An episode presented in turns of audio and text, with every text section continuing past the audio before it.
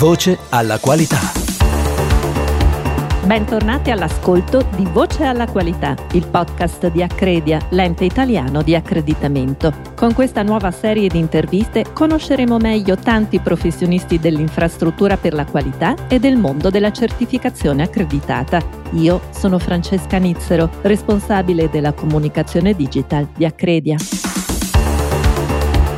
La nostra ospite è Carla Sanz, collega di Accredia del Dipartimento Certificazione e Ispezione, in cui è referente per il settore ambiente. Con Carla conosceremo gli strumenti offerti dall'accreditamento per il controllo delle emissioni in atmosfera e il ruolo delle verifiche e delle validazioni per sfidare il cambiamento climatico. Ma parleremo anche della transizione ecologica delle imprese e del contrasto alle dinamiche del greenwashing. Carla, siamo felici di averti con noi ai microfoni di Voce alla Qualità. Grazie a voi per l'invito. Partiamo dal tema dei claim, altrimenti detti asserzioni o dichiarazioni, che sono un potente strumento di informazione per i consumatori e di marketing per le aziende. Questi claim rischiano però di rimanere autodichiarazioni prive di valore se non sono verificati o validati da un organismo accreditato secondo la norma ISO/IEC 17029. Puoi spiegarci come funzionano le verifiche e validazioni e come si applicano al settore ambientale? Certo. Per capire l'origine di questa nuova valutazione della conformità, dobbiamo tenere conto che da oltre 10 anni si è già maturata un'esperienza dei processi di verifica e validazione dei gas ad effetto serra. Nel frattempo, ISO Casco aveva capito che c'era una necessità di armonizzazione visto il proliferare dei termini verifica e validazione con significati molto diversi. Per questo motivo, ISO Casco ha sviluppato la norma ISO 17029, che si applica agli organismi di verifica e validazione che vogliono offrire un servizio per confermare che i claims, che sono informazioni dichiarate, siano fatti in modo veritiero, e qua si parla di verifica, o siano plausibili, quando riferiti al futuro. E qua invece parliamo di validazione. Adesso faccio qualche esempio di verifica e validazione per chiarire ancora meglio il loro significato. Un esempio di verifica è la quantità di CO2 che ha emesso un'azienda durante l'anno precedente. Invece un esempio di validazione sarebbe il potenziale assorbimento di CO2 che si può attendere da un progetto di riforestazione. È importante sottolineare che le attività di verifica e validazione sono diverse da altre attività di valutazione della conformità e non possono risultare in una caratterizzazione, che è coperta dalle prove di laboratorio, né in un esame, che si tratterebbe di ispezione, e neanche in un'attestazione di conformità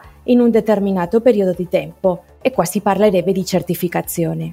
La verifica e validazione si possono applicare in qualsiasi settore e possono essere utilizzate in combinazione con programmi, che sono gli equivalenti agli schemi, e sono programmi specifici di settore che contengono dei requisiti aggiuntivi rispetto alla norma ISO 17029. Sicuramente le attività di verifica in campo ambientale e in particolare quelle relative al cambiamento climatico, come le carbon footprint di prodotto o di organizzazioni e i progetti di riduzione di gas ad effetto serra, rappresentano in questo momento la principale esperienza di mercato riconducibile alla ISO 17029. Anche la norma ISO 14065 del 2013 è stata revisionata per estendere il campo di applicazione dalle sole attività gas ad effetto serra a quelle relative a tutte le informazioni ambientali, aprendo quindi un ampio ventaglio di nuove opportunità. In un mercato in cui si moltiplicano dichiarazioni claim sulle caratteristiche ambientali dei prodotti, diventa quindi strategico il ruolo delle verifiche e validazioni accreditate. Cosa può fare l'accreditamento per garantire l'affidabilità e la credibilità dei claim, anche di fronte al fenomeno del greenwashing? Effettivamente, in un mercato pieno di etichette e dichiarazioni, il rischio di greenwashing è molto alto, perché è molto difficile distinguere quali sono le informazioni credibili circa gli impatti ambientali di un prodotto o un'azienda. Se prendiamo come riferimento la definizione di claim ambientali che troviamo nella norma ISO 14065, si dice chiaramente che il claim deve essere verificabile, accurato e non fuorviante. Pertanto non è possibile verificare claim generici e non precisi. Ad esempio, un claim con un'informazione di tipo generale, il mio prodotto è green o il mio prodotto è rispettoso dell'ambiente, non è corretto perché privo di chiarezza sul significato di green o di rispetto dell'ambiente. Inoltre, la verifica e validazione si basano su dati, riscontri scientifici e oggettivi, per cui l'organismo di verifica deve essere in grado di dimostrare con rigore investigativo, quello che si conosce come scetticismo professionale, la veridicità del claim. Per le organizzazioni diventa quindi fondamentale prestare molta attenzione alla comunicazione che viene fornita per evitare multe o danni importanti di immagine. Proprio recentemente l'Organizzazione Europea dei Consumatori ha segnalato all'Autorità Garante della Concorrenza e del Mercato le aziende produttrici di alcune marche di acqua minerale che utilizzano erroneamente slogan tipo 100% riciclato oppure 100% riciclabile come claim sulle etichette delle acque minerali in plastica. Per evitare situazioni simili e prevenire l'utilizzo del greenwashing, l'Unione Europea ha fatto una proposta di direttiva per disciplinare i green claims. La direttiva stabilisce che le attestazioni e le comunicazioni di claim ambientali esplicite, oltre che la conformità dei sistemi di etichettatura, dovranno essere verificate da terzi indipendenti e tale compito è affidato ai verificatori accreditati. Anche da parte dell'autorità viene confermato quindi il valore aggiunto che le verifiche accreditate possono fornire, garantendo un'affidabilità maggiore delle informazioni contenute nei claim ambientali, anche perché grazie all'utilizzo delle norme ISO si seguono delle regole armonizzate. Di conseguenza, il consumatore è più tutelato nelle eventuali scelte di un prodotto dal punto di vista ambientale. Il ruolo importante delle verifiche accreditate si dimostra anche nella crescita sempre costante negli ultimi anni del numero di organismi accreditati per le attività di verifica e validazione. Se prendiamo come riferimento l'anno scorso 2022, tra gli schemi che sono cresciuti di più come numero di accreditamenti, troviamo al secondo posto gli organismi di verifica delle dichiarazioni ambientali di prodotto, con una crescita del 25% rispetto all'anno precedente. Invece al quinto posto le verifiche GHG con una crescita dell'11%. Parliamo dunque in dettaglio del controllo delle emissioni di gas a effetto serra. Oggi in questo settore si applica la norma di accreditamento ISO 14065, ma le regole internazionali ne prevedono la sostituzione con la ISO/IEC 17029. Cosa comporta questo passaggio per gli organismi e per le aziende e come si svolgerà? Il quadro normativo è in continua evoluzione e cambiamento, diventando dunque veramente molto complesso. Abbiamo già parlato prima della norma ISO 17029, che è diventata norma di riferimento di livello 3 per l'accreditamento delle attività di verifica e validazione. Anche la norma ISO 14065 del 2013 è stata aggiornata nel 2020 e si applica a tutte le verifiche e validazioni dei claim ambientali. Pertanto, gli attuali schemi relativi alle informazioni ambientali devono migrare all'interno di questo nuovo quadro di accreditamento generale. Di conseguenza, gli organismi accreditati, secondo la ISO 14065 del 2013, per le attività di verifica di gas ad effetto serra, come gli schemi EU ETS, Emission Trading, MRV shipping, Carbon footprint di prodotto di organizzazioni e i progetti GHG devono effettuare la transizione alla norma ISO 14065 del 2020. Anche altri schemi precedentemente riferiti alla certificazione di prodotto come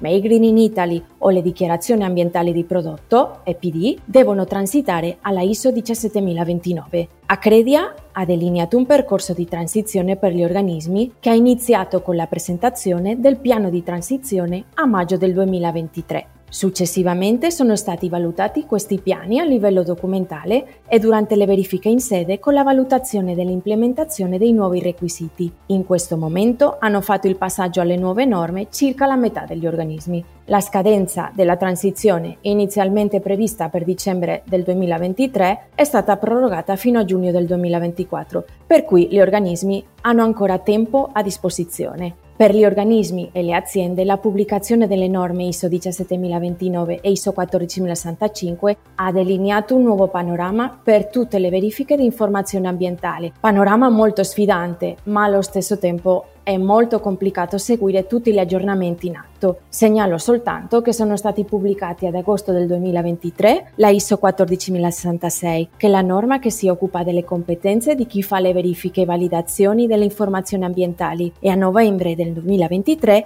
il documento IAF-MD6, che è di interesse per gli organismi che si occupano dei claim ambientali. La lotta al cambiamento climatico è una delle sfide globali del nostro presente e del nostro futuro sostenibile. Nel mondo della valutazione della conformità, quali sono gli strumenti innovativi che aiuteranno la transizione ecologica delle imprese?